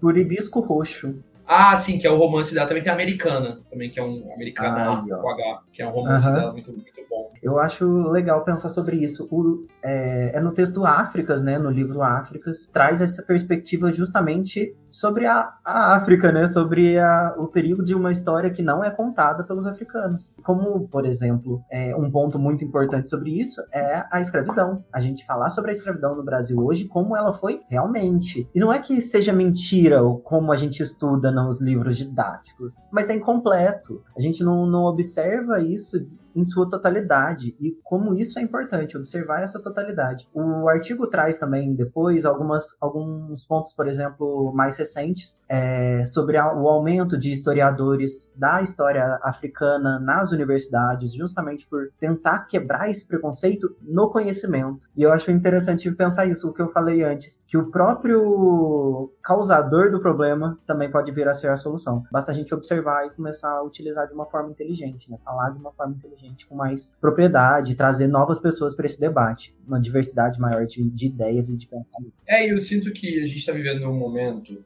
que é um momento de fazer as pazes com, com a nossa com a nossa posição no Cone Sul, sabe? Com a nossa posição decolonial, a gente está fazendo as pazes com o fato de que a gente, não que a gente é periferia do mundo, absolutamente, a gente é o nosso próprio centro e que a gente já produziu uma, uma ciência de qualidade aqui, estando aqui e, e, e que a gente tem direito de e que a gente vai, vai ser que a gente tem possibilidade de ser tão bom em áreas já tradicionais e áreas recentes, sabe? Então, o, o, crescimento do pensamento africano, decolonial, colonial, sabe? E a crítica, isso vem, vem muito a serviço. Eu acho que, que isso é, é muito, muito importante, desde a aprovação, né? E a obrigatoriedade do ensino de currículo afro-brasileiro no Brasil, né? Então, a gente agora isso já é obrigado por lei, história trabalha isso, e eu acho que isso está favorecendo, e eu sinto que esse favorecimento de, desse orgulho étnico ancestral acontece inclusive quando a gente tem no IBGE e no censo um crescimento expo exponencial da população indígena e negra. As pessoas estão tomando orgulho de falar eu sou negro, eu sou, eu sou indígena e isso é, é, é muito, muito legal, muito significativo e muito útil para o modo como a gente vai fazer ciência daqui para frente. É, é, você elencou alguns pontos importantíssimos, né? Eu acho que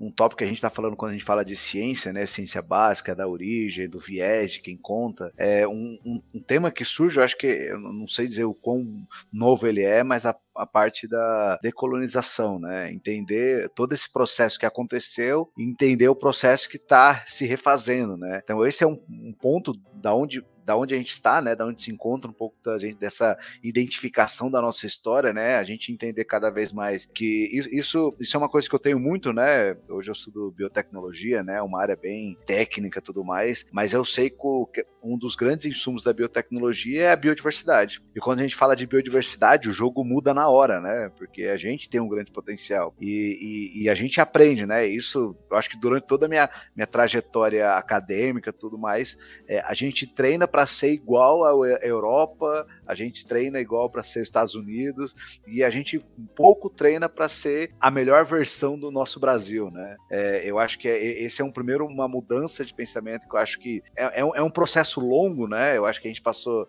anos e anos é, tendo a CIS como referência, né? A ideia de primeiro mundo e o, e o resto, né? A gente nunca vai ser primeiro mundo, da onde surgem essas, essas, essas nomenclaturas e tudo mais, mas eu acho que um ponto importante nesse processo é é, além do reconhecimento, além desse orgulho de saber quem é, é a parte de, de incluir mais pessoas no debate, né? Eu acho que parar de ser, sei lá, a gente vê, se a gente for pesquisar aí, os grupos de cientistas, durante muito tempo nem negros tinha, entendeu? É, não tinha latinos, não tinha é, muito mais indígenas, é, então durante muitos anos, talvez toda toda a, todo o conhecimento histórico dos indígenas foram feitos por europeus, entendeu? Então, então são coisas que aos poucos estão mudando, né? Lógico que é um processo longo, eu tenho consciência disso, né? Eu acho que é importante a gente ter consciência que é um processo que não vai se resolver da noite pro dia para noite, mas é, é, importante entender que a gente está nesse, nesse, caminho, né? Se identificando quem nós somos, entendendo nossas origens e principalmente é, se incluindo nessas pautas, né? Realmente fazendo o máximo para ocupar esses espaços, seja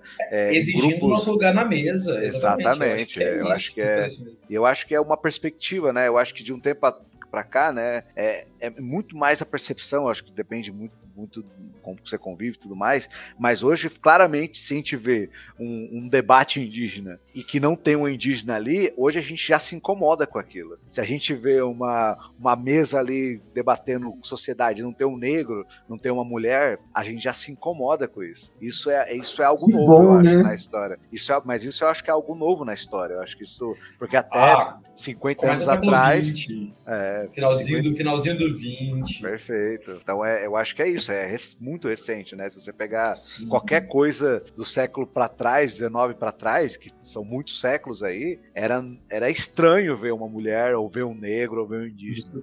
A gente realmente tá. Eu acho que esse, é, esse é um grande salto como humanidade que a gente está dando, né? Super, não. É, é, esse, esse processo vem, vem durante o século XX, principalmente durante a descolonização da, da Ásia, a Conferência de Bandung, é 1955. E aí vem né, o crescimento do pensamento pós-ocidental, pós-colonial, pós-subalterno, e entender justamente que essa racionalidade, não é uma essa racionalidade decolonial, ela dá pra gente uma visão muito, muito diferente, muito sine qua non do, do, do objeto de pesquisa. E é ótimo. Primeiro porque a gente é muito mais inventivo, a gente é muito mais inventivo porque a gente tem, tem que ser inventivo com, com, as, com os recursos que a gente tem, e a gente tem uma outra visão a gente tem a visão de dentro, né? A gente tem a visão do, do, do, de olhar da margem no centro, ver com outro olhar. Eu acho isso, isso muito legal, especialmente, eu não sei se vocês conhecem, mas é, é, é, é porque se eu pensar o decolonialismo, a decolonialidade já está aí, já tá aí sendo falado há algum tempo. Hoje em dia, a maior parte dos estudos dentro de história, dentro das humanidades, elas discutem, discutem o que a gente chama de antropoceno. Sabe o que é antropoceno? O antropoceno é, de longe, assim, um, um conceito mais legal para poder falar isso, essa abordagem que é interdisciplinar, que está querendo discutir justamente os desafios do ser humano na Terra.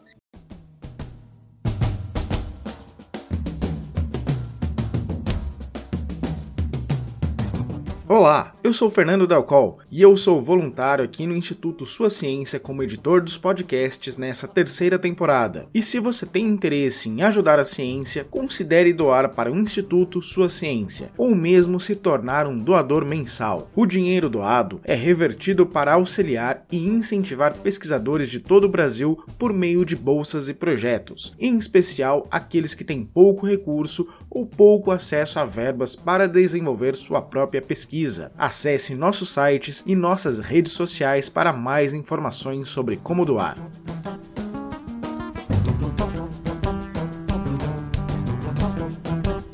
Trazendo então a diversidade tanto biológica quanto social. E quando a gente fala nesse social, a gente está falando dos povos, é, de onde esses, esses povos estão alocados, é, mas também da, da diversidade enquanto seres humanos, né, individual de cada um. O Nathan estava falando para a gente sobre o antropoceno, que é uma forma de. Então, é, o antropoceno é de. A gente, enquanto nova era geológica, a gente diz que assim, depois do período da Revolução Industrial, né, ali na segunda metade do século XVIII e especialmente agora durante século XX, XXI, a gente tem o, o ser humano e a, a agência do ser humano na crosta é assim é, é, bastante significativa das transformações. E aí o antropoceno que inicialmente ele, ele veio da, da das ciências da Terra, da, das ciências aplicadas da Terra, né, enquanto veio, né, inicialmente como nome de uma novela geológica, e foi, foi abraçado assim pela galera da humanidades e hoje em dia tem uma grande quantidade de pesquisas que, que utilizam do conceito de antropoceno quando, enquanto um, um, um, conceito que chama a atenção da humanidade para os desafios, não só ambientais, mas sociais. Então, hoje, o, o antropoceno é, uma, é um tópico bastante significativo para discutir é, os limites da civilização, né? E assim, limites mesmo enquanto possibilidade de fim, sabe? Discussão sobre como evitar isso, sabe? Que as nossas respostas emocionais à questão da natureza, o modo como a gente lida com a biodiversidade, com a sustentabilidade, os desafios dessa sustentabilidade, os desafios, sei lá, de uma investigação mais humanística da natureza, sabe? De uma, de uma real aproximação, porque por muito tempo a gente lutou por direitos políticos, beleza venceu os direitos políticos. Conseguimos direitos sociais, beleza, direitos sociais. Agora a gente está falando sobre direitos transhumanos, a gente está falando sobre relação com fauna, relação com flora, sabe? A, a, a, o crescimento da perspectiva sabe, do veganismo, do vegetarianismo, mas também de outras saídas para poder lidar com a questão do agro. Então, tudo isso está dentro desse, desse escopo que é do, do antropoceno. E quando a gente está falando sobre, sobre um contato entre ciências básicas e humanidades, né, ou ciências básicas dentro das humanidades,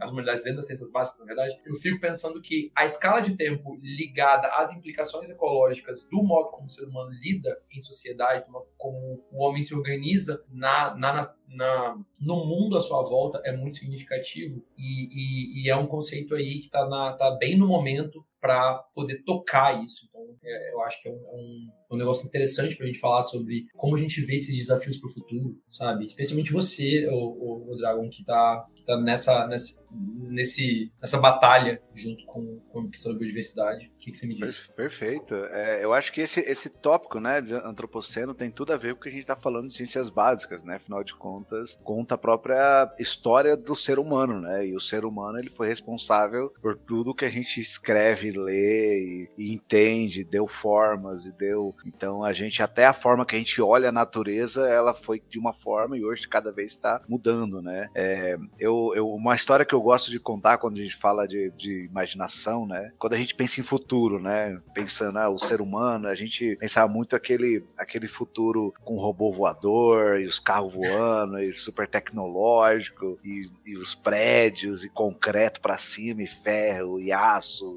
E, e hoje, e a gente, quando a gente entende é, a própria história nossa, a gente entende que a gente não, não sobreviveria nesse mundo, né? Porque a gente precisa do verde, a gente precisa da terra, a gente precisa do alimento a gente precisa da nossa biodiversidade, a gente precisa da, da não de uma forma completamente que é o que eles tentam colocar uma revolução industrial, mas uma revolução humana, né, no sentido de que, que o ser humano também seja esse, esse cara que dá para produzir industrialmente, infinitamente, sem entender que a gente é, é, um ser completamente diferente de uma máquina, né? A gente realmente tem toda essa, essa questão de, de percepção e significados, né? Então hoje é, eu acho que é, é, esse é o momento, né? Como você falou do puxando o que a gente está estudando hoje, de entender o ser humano é, nesse tempo que faz o tempo, que conta a história, mas também tenta se entender nesse próprio tempo, né? E entender qual é a relação com a biodiversidade.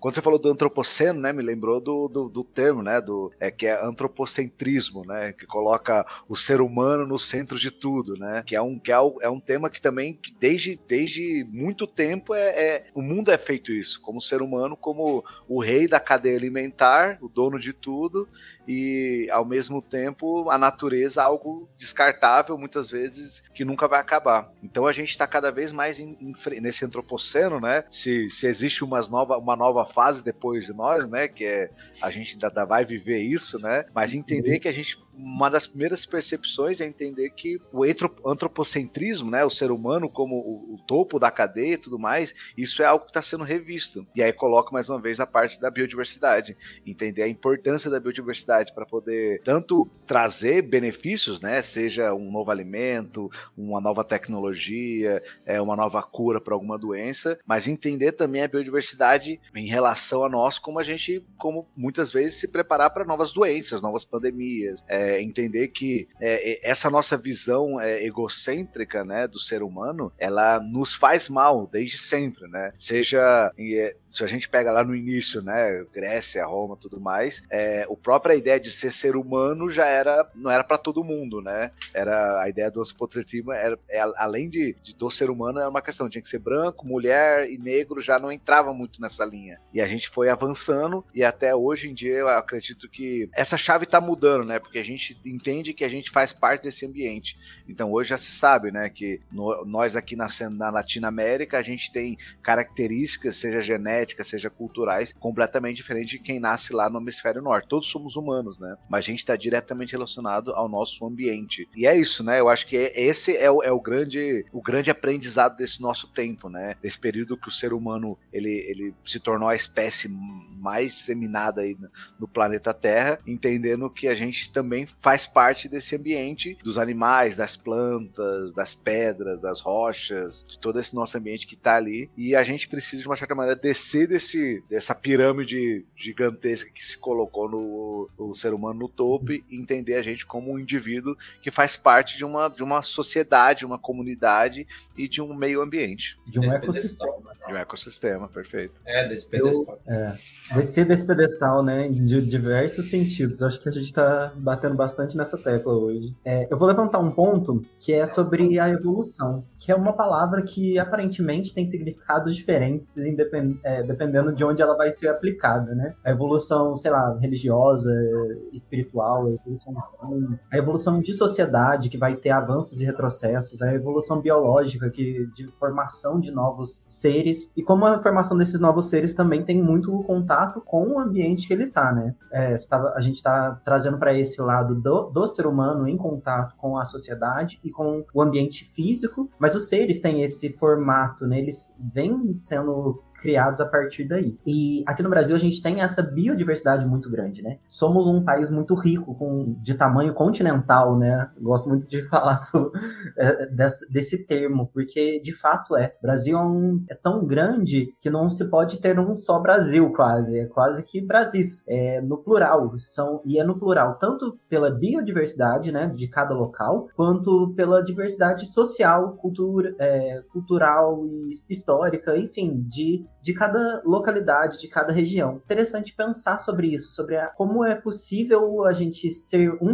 uma só nação, ainda que sejamos tão diferentes culturalmente, historicamente, de tantos formatos, sabe? Não, é, eu, eu sinto que tá tudo muito interligado com algo que o Dragão falou com relação ao movimento que, infelizmente, ainda é tão recente de, de autoconsciência, mas também de orgulho dessas potencialidades potencialidades dessas diversidades, entende? Sabe, por muito tempo a gente tentou emular um, um, comportamento que não faz sentido pra gente. Não faz sentido a gente ficar de terno 24 horas, a gente vive no país tropical, sabe? Não faz sentido aquele tanto de anágua do Brasil colônia reproduzindo um padrão europeu em pleno no Rio 40 graus, entendeu? E, e, e, a gente, bem mais recentemente, a gente veio e a gente tomou conhecimento e tomou responsabilidade sobre o nosso próprio processo de forma absolutamente independente e, e, e, e, muito antes, né? Porque se eu pensar nisso, esse ano a gente está fazendo a,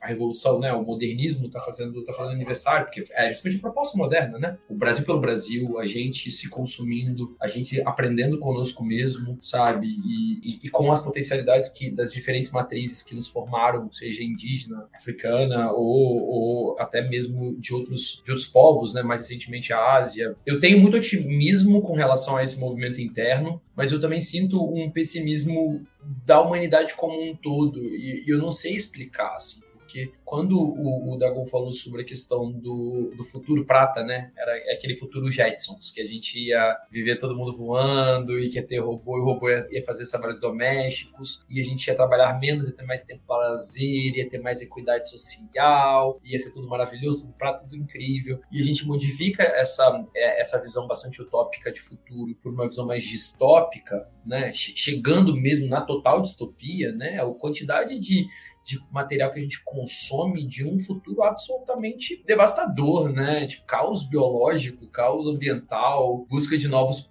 planetas para habitar, porque a gente não conseguiu dar conta desse, enfim. É, então, ao mesmo tempo que eu vejo de forma bastante positiva um, um otimismo com o ser, né, com a nossa perspectiva recentemente, tá, tá para ser lançado um livro do Krenak, que é um, que é um autor é, indígena que eu gosto bastante aqui no Brasil, que é sobre futuro ancestral, o nome do, do livro. O nome do livro é incrível, né? Olha isso, futuro ancestral, justamente essa, essa perspectiva sobre, sabe, como a gente pode apontar para o futuro com base naquilo que as sociedades tradicionais brasileiras poderiam ter feito, poderiam ter dito, poderiam, apropriar, é, poderiam é, é, é mostrar para a gente. Então, ao mesmo tempo que eu vejo isso, eu, eu acho bastante paradoxal que a gente veja isso com muito otimismo em um cenário que é muito distópico que é muito pessimista. E eu não sei a resposta para isso assim mesmo. Eu não sei mesmo, porque, porque os desafios são, são muito grandes, né? A biodiversidade é um desafio em si. Eu, sempre que eu estou dando essa aula, eu fico, eu fico é muito complicado, assim, é muito complicado de falar dos limites, é muito complicado de, de tocar para os meus alunos, que por muitas vezes eu, eu sinto que são palavras ditas para fora, simplesmente, ah, vamos aqui, ó, vamos tentar ajustar o aspecto humano, econômico e biológico e pã, mas aí eu pergunto para os alunos, se tiver aí um território grande, verde, ganhar dinheiro, você vai abrir mão do dinheiro para poder proteger? Então, assim, eu, eu não sei, eu não sei a resposta, só acho paradoxal.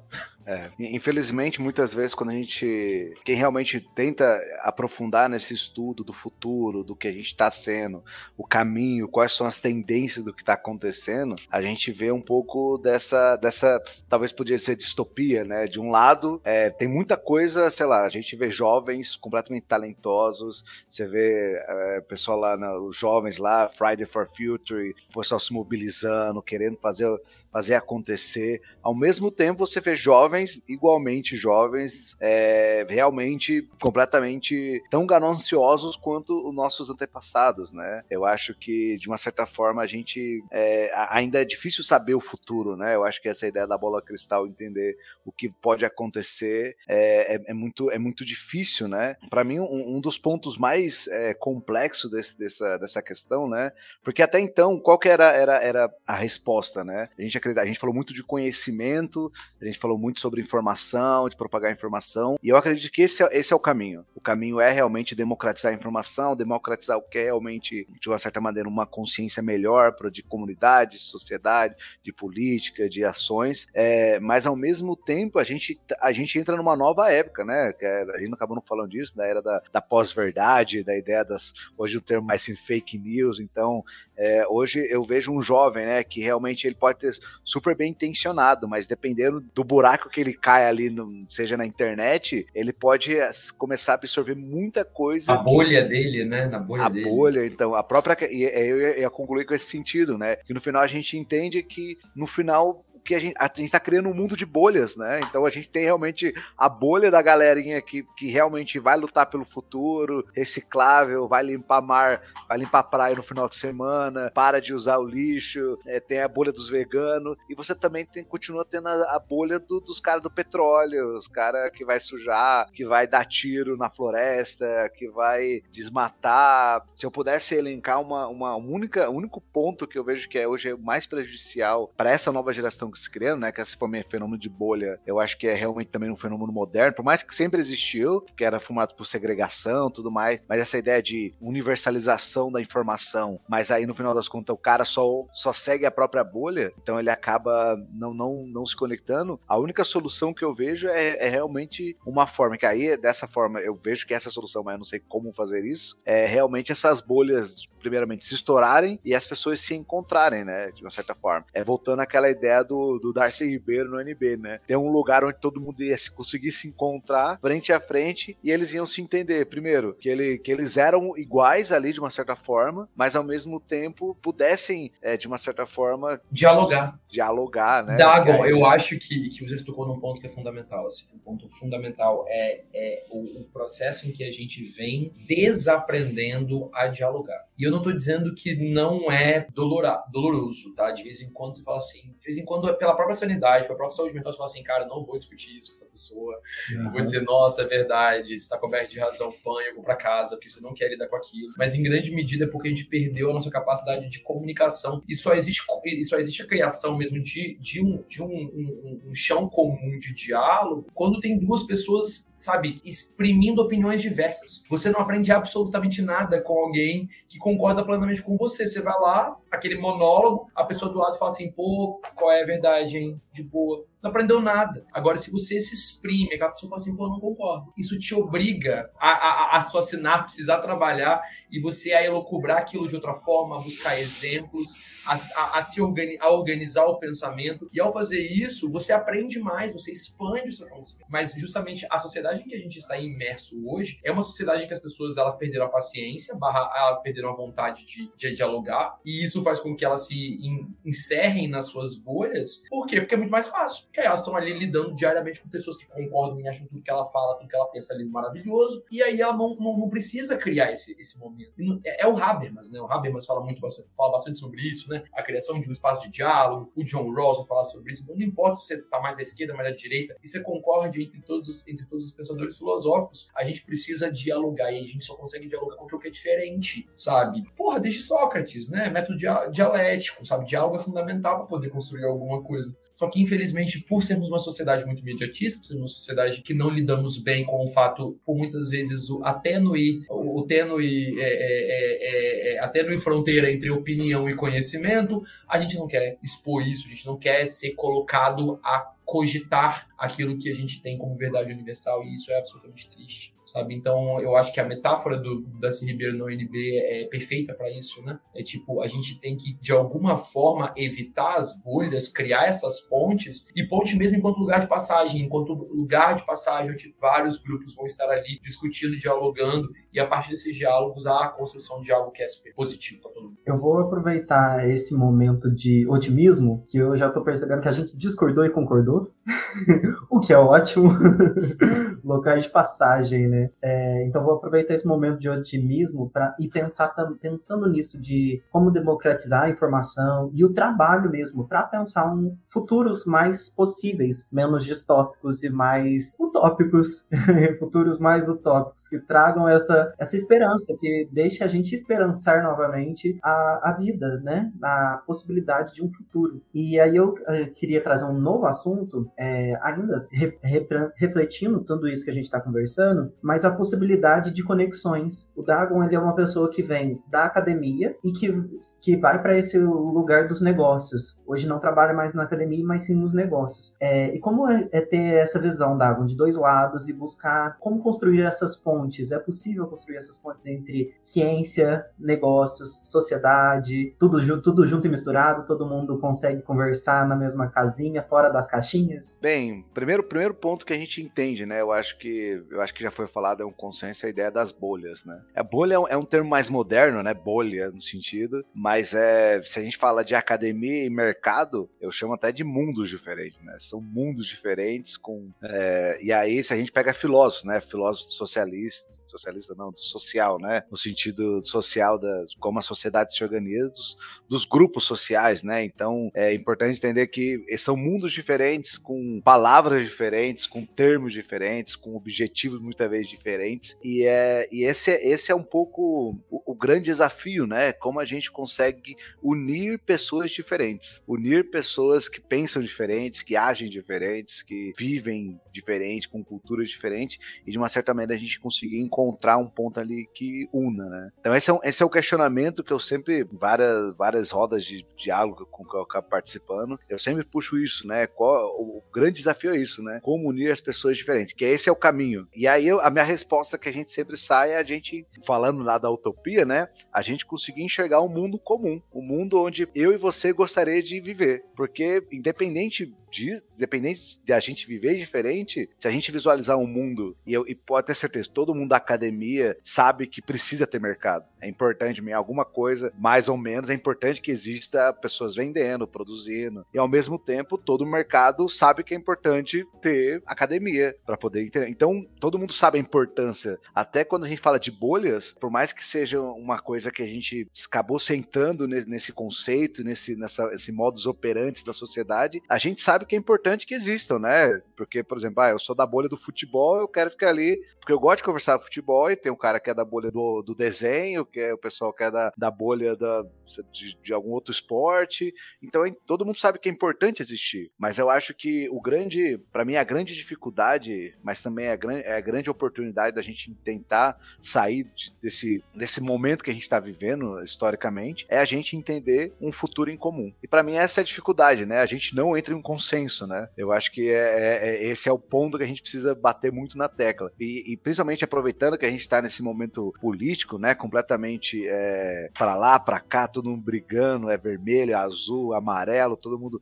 E para mim, não é a discussão, não é isso, né? Não é qual camisa eu vou usar, mas sim para onde a gente quer chegar, aonde a gente está indo. É, eu acho que faz, faz toda uma construção do sentido entender quem nós somos, entender da onde a gente veio, mas principalmente entender aonde a gente quer chegar chegar. E para mim, o, o, grande problema, a gente pode dizer Brasil, pode, mas pode ser mesmo mundo, é que ninguém sabe o que vai acontecer daqui cinco anos. Então, e, e pensa historicamente, né? Cinco anos não é nada, cinco anos é, é um período quase insignificante cinco anos no sentido histórico, no sentido de civilização, de sociedade.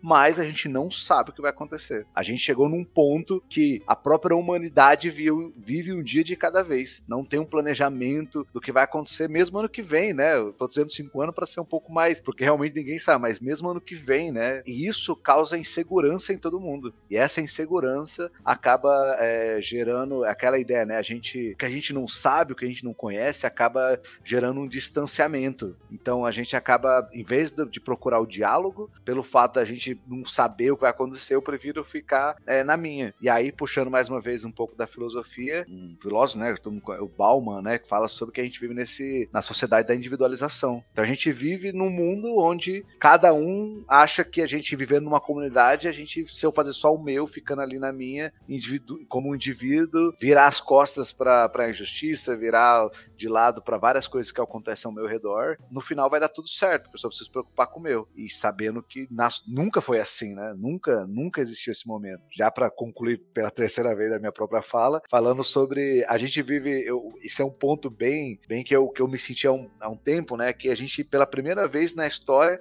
a gente vive uma época que as pessoas não conhecem os seus vizinhos. A gente, a vida inteira, sei lá, a gente historicamente, a gente tem o, o Nate pode falar muito disso. Então toda a história é feita do vizinho, né? É importante ter essa relação do lado, a sociedade ali. E pelo momento que a gente está nas bolhas, da informação ser globalizada, a gente está tecnologia, não precisa, a pede por iFood, pede para estudar, não precisa encontrar ninguém, eu posso fazer tudo online, para comer, não precisa encontrar ninguém, para fazer as coisas, muitas vezes rotina, não precisa encontrar ninguém. E no final das contas, a gente vive nesse, nesse, nessa sociedade da individualização, onde para a gente sair disso, a gente teria que conversar, só que pelo fato da gente ter o desconhecimento, ou mesmo o próprio desinteresse pelas ideias dos outros, a gente acaba não indo ao encontro do diálogo e a gente fica nessa, nessa busca de saída de um lugar que a gente não, não, não nem tenta sair, né? Então é, é, realmente o grande desafio do nosso século, eu acho que é nesse sentido, né? Como a gente consegue sair desse século de individualização e voltar a um século de humanidade mesmo, de cidade, de país, de,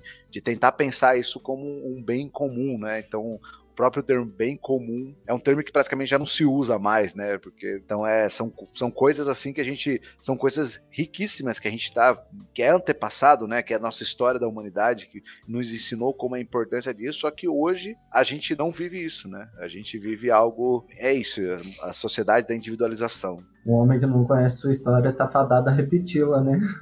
É, e eu, e eu gosto eu, dessas, todas essas grandes frases, assim, eu gosto muito de uma frase Sócrates, quer dizer, né, Platão redigiu, né, e atribuiu a Sócrates dizendo sobre a vida refletida, falando que tipo que o problema ou, ou a, tota, o maior problema de uma vida é uma vida refletida. O maior problema da vida é tipo, você fazer as coisas sem pensar sobre ela. E eu sinto que isso é, isso é, isso é muito problemático, assim, são pessoas que se, se de novo, né, elas se encerram em suas próprias vidas nesse ultra individualismo problemático e elas perdem, elas perdem mesmo empatia e, e, coisas muito básicas, como olhar para o que está acontecendo ao lado, assim, conhecer o seu vizinho, sabe? Dialogar com, com a pessoa mais simples do que ela, sabe? E eu não estou falando necessariamente sobre, sobre, sobre simplicidade, nem simplicidade financeira, nem simplicidade é, é, é acadêmica. A gente perdeu a nossa capacidade de, de, conversar. Eu já ouvi muitas pessoas.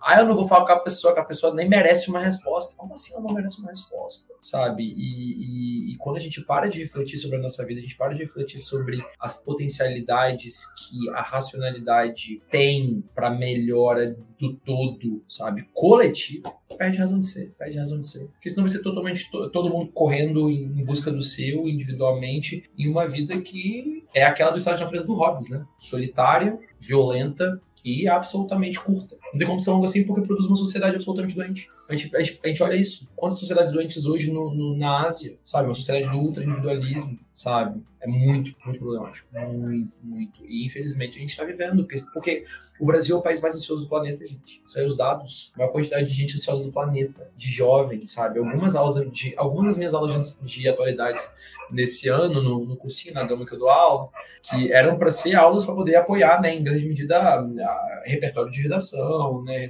questões de atualidades nas provas de humanidade ou nas provas demais. Só que em algum momento eu tive que discutir, eu tive que discutir sociedade do cansaço do Buiu eu tive que discutir, sabe, essa liquidez de, de, de, valores e de conhecimento do Bauman, eu tive que discutir, sabe, imediatismo e as doenças da contemporaneidade, ansiedade, burnout, cara, quantidade de, de, de jovem que tem que que está vivendo um, um, uma vida tão tão absolutamente é uma pressão tão grande com tanta ansiedade sabe? Em plano pré-veste. Os moleques nem entraram, nem entraram na faculdade. É uma pressão que eu só fui conhecendo no doutorado, sabe? É, uma, é óbvio que eles estão dando defeito, sabe? Todo, todo, toda semana uma criança chorando, um, dos, meus, dos meus jovens sentados no corredor, chorando, pela sua, porque não sabe lidar consigo mesmo. Porque pulou essa etapa. Tá desesperadamente querendo, querendo ser um profissional, mas não se conhece. Não conhece seus limites, não conhece suas potencialidades, não conhece nada. Principalmente durante o tempo de desenvolvimento, né? Quando a gente. Bom, eu que venho da licenciatura tem esse, esse, essa, toda essa gama de estudos psicológicos de desenvolvimento humano, né? Que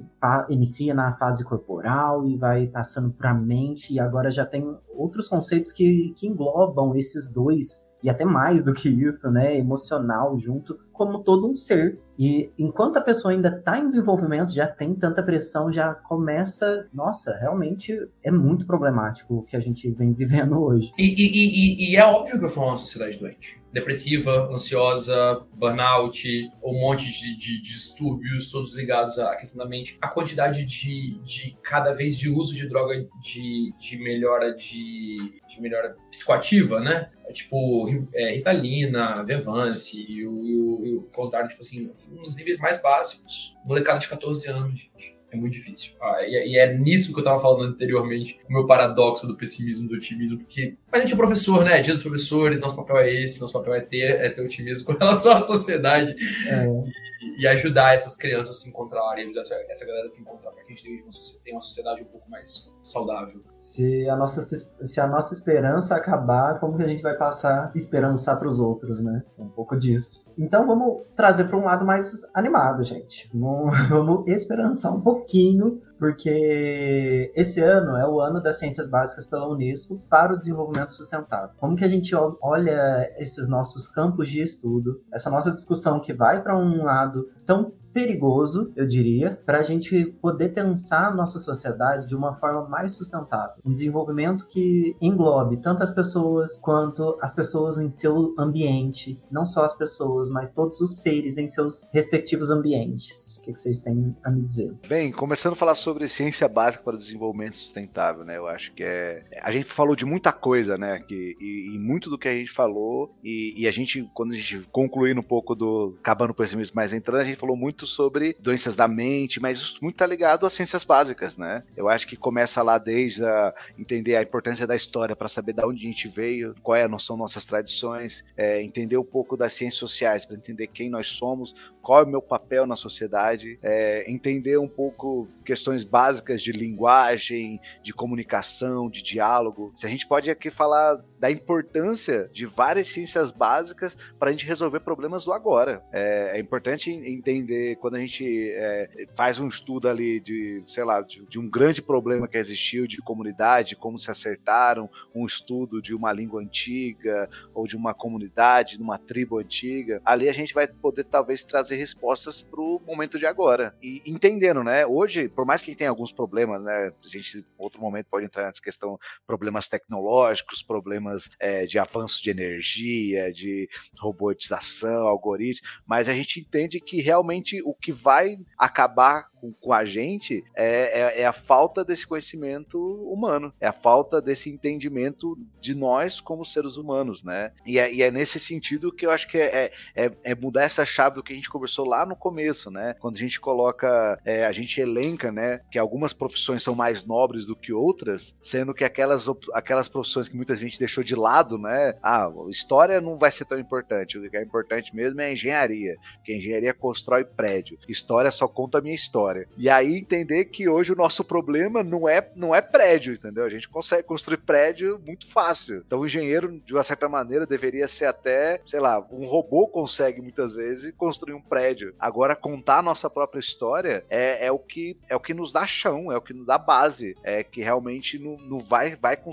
A gente, ao mesmo tempo que um prédio precisa de uma sustentação que vai ser calculado por um engenheiro, um ser humano precisa de uma sustentação que vai ser muitas vezes sustentado pelas humanidades humanidades, né? Seja, como falei, historicamente da onde a gente veio, ou mesmo socialmente falando de quem nós somos e o que a gente, que é essa sociedade que a gente faz parte. Quero parabenizar que fala bonito. Eu tava aqui, eu tava concordando, dando palma. Tipo, a gente é, é, olhar para todas essas questões, eu sempre viro com meus alunos e eu falo, e é uma parada que eu falo que é meio polêmica entre eles. Eu falo, o problema do mundo não é econômico, o problema do mundo não é, não é político, o problema do mundo não é cultural, o problema do é filosófico. Esse é o problema do mundo, filosófico. Não tem nada. Porque se você tem, se você coloca, se você tem uma boa base de ética, uma boa base política, uma boa base epistemológica, sabe, estética, sabe, de apreciação da arte, do belo, daquilo que é bom, daquilo que é justo, sabe, você consegue olhar para o mundo à sua volta e, e, e, olhar certos problemas que são vistos como muito difíceis de ser resolvidos e perceber que na verdade eles não são.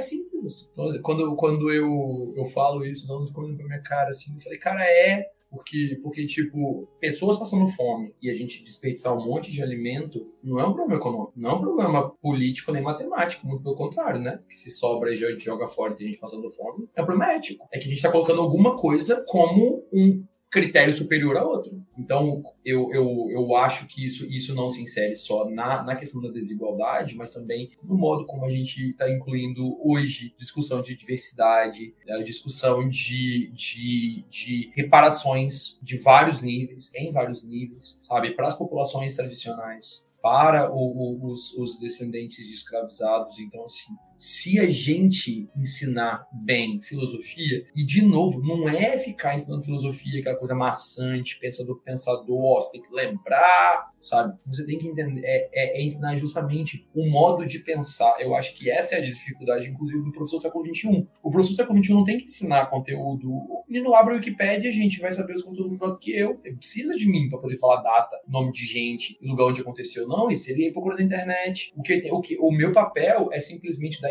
dar, dar subsídio teórico, sabe, hermenêutico dele pegar a informação, dele pegar a informação, dele pegar o dado e transformar aquilo em conhecimento útil e aplicado. Esse é meu papel. Meu papel é ensinar a pensar. Meu grande problema é que existe uma, um, um, um, grupo na sociedade que acha que ensinar a pensar não é uma coisa que deveria ser feita. Então aí, mas aí é, um, é outra questão, entendeu? Então é, é esse ponto. Me parece isso. Bom, gente, eu acho que a gente conversou sobre muito assunto muito importante, assim como as ciências básicas são, e como elas embasaram, como o próprio nome diz, elas embasaram essa discussão toda que a gente teve. É, para finalizar, queria agradecer vocês pela participação aqui no Despod e deixar aberto para finalizações, conteúdos finais. Ah, eu sou convidado, vou começar. Eu queria inicialmente agradecer o convite, queria agradecer ao Júlio que botou a gente em contato também. Foi uma conversa muito legal. É uma conversa muito sempre discutir ciências básicas, né? Discutir, discutir o impacto delas para o desenvolvimento sustentável, ciência, tecnologia, sabe? Para aspectos mais teóricos e aspectos mais práticos é sempre muito importante. Eu acho muito sintomático que a Unesco faça isso, né? Nesse, nesse contexto, contexto pós-pandemia, um, um, um, movimento que, que relembre a gente que essas pautas elas são sempre necessárias. Então eu, eu parabenizo o podcast, vocês, por, por, por, trazerem um assunto que é tão sempre tão relevante, tão urgente, tão necessário. E agradeço o convite e estou à disposição, ok? Muito obrigado. Fazendo meu agradecimento rápido aqui, é dizer que nunca, nunca é suficiente, né? O tempo de conversa e o tanto que a gente pode aprender, né? Eu acho que pra gente aqui que teve essa oportunidade de ter uma aula aqui sobre ciências básicas, para quem está realmente ouvindo é, o podcast e realmente está buscando mais conhecimento, eu acho que é sempre válido, né? Eu acho que ninguém é tão grande que nos possa aprender mais alguma coisa, né? Eu acho que é, e nesse dia do, dos professores, né? Eu acho que o Nate concluiu muito bem, né? Que esse é o grande desafio dos professores, né? É realmente colocar como que vai dialogar com esses alunos, né? Que são realmente imediatistas, que vêm na, na internet, que a gente pode se tornar milionário da noite por dia, influência e tudo mais, e entender essa lógica do dia após dia, né? Eu acho que quando a gente pensa em um projeto como o VCPod, né? E um projeto de comunicação científica, é entender a, a importância da constância, né? É, é, isso, né? Eu acho que o, o que eu posso dizer é exatamente isso, é que a gente, que essas conversas, esses assuntos e essas discussões se tornem cada vez mais constantes, né? Que não seja algo que a gente sabe que esse caminho é longo é, de mudança, mas é um caminho que é esse é o que a gente tem que seguir, né? Eu acho que mais importante do que a velocidade é a direção. E a gente sabe que nesses assuntos que a gente está colocando são assuntos que realmente agregam muito a, a, a, discussão do cenário, né? E com certeza aí é, o pessoal que vai acompanhar esse episódio aí pode dizer, colocar uma estrelinha ali, curte bem, segue aí, compartilha, cinco estrelas aí, coloca tudo, comenta e, e realmente perceber a importância das ciências básicas, né? Entender que ela, se a gente coloca, se a gente focar no problema, né? Que é realmente uma coisa bem mercadológica, né? O problema, qual é o problema que a gente tem que resolver? É, a gente entende que muitos dessas, é, desses problemas estão no íntimo de conectados às ciências básicas. Né? Então, realmente foi uma, um assunto muito bom para poder estar tá, tá iniciando essa nova temporada. E, mais uma vez, obrigado pela possibilidade de participação aí, foi um prazer conhecer, Nate. E, e aí, nos encontramos aí nessa sociedade aí que seja muito mais uma sociedade coletiva do que individualista, né? Então, conta com a gente. Obrigado demais pela participação, gostei muito do papo. Estou extremamente contente com o aprofundamento que a gente teve aqui no assunto específico e em tantos outros que foram permeando ele, né? Achei incrível. Valeu demais. Ufa! A conversa foi extensa, mas confesso que nem vi o tempo passar. Fiquei hipnotizado, assim, por tantos assuntos que acabaram se conectando por aqui. Falamos muito sobre as nossas realidades sociais e ambientais, dois dos pontos muito importantes nos Objetivos de Desenvolvimento Sustentável propostos pela ONU, já que eles atingem o cerne, assim, das propostas. Afinal, estamos falando de desenvolvimento que seja de uma forma que realizada para todos e que seja feito também de uma forma sustentável, cuidando de todos os ambientes do único planeta que a gente conhece, que é habitável e que podemos chamar de lar. Bom, outro ponto importante de ressaltar nesse episódio é que tudo é realizado a partir dos documentos, dos, do, dos conhecimentos desenvolvidos pelas ciências básicas. Toda a tecnologia e o conhecimento das ciências específicas aplicadas hoje em dia só é possível graças a muitos e muitos anos acumulando conhecimentos mais básicos, né? Investir em ciência básica é investir no futuro. Algumas vezes os objetivos e as respostas que elas trazem não são tão claras hoje em dia, mas com certeza serão daqui a um tempo. Até porque, como o próprio nome já diz, ciências básicas, que servem de base, são essenciais, são fundamentais. Caso você queira continuar a conversa que iniciamos aqui nesse episódio, nos siga nas nossas redes sociais ou entre em contato conosco pelo e-mail de comunicação do podcast. É vcpod@suaciencia.org. Até semana que vem no nosso próximo episódio tum, tum, tum.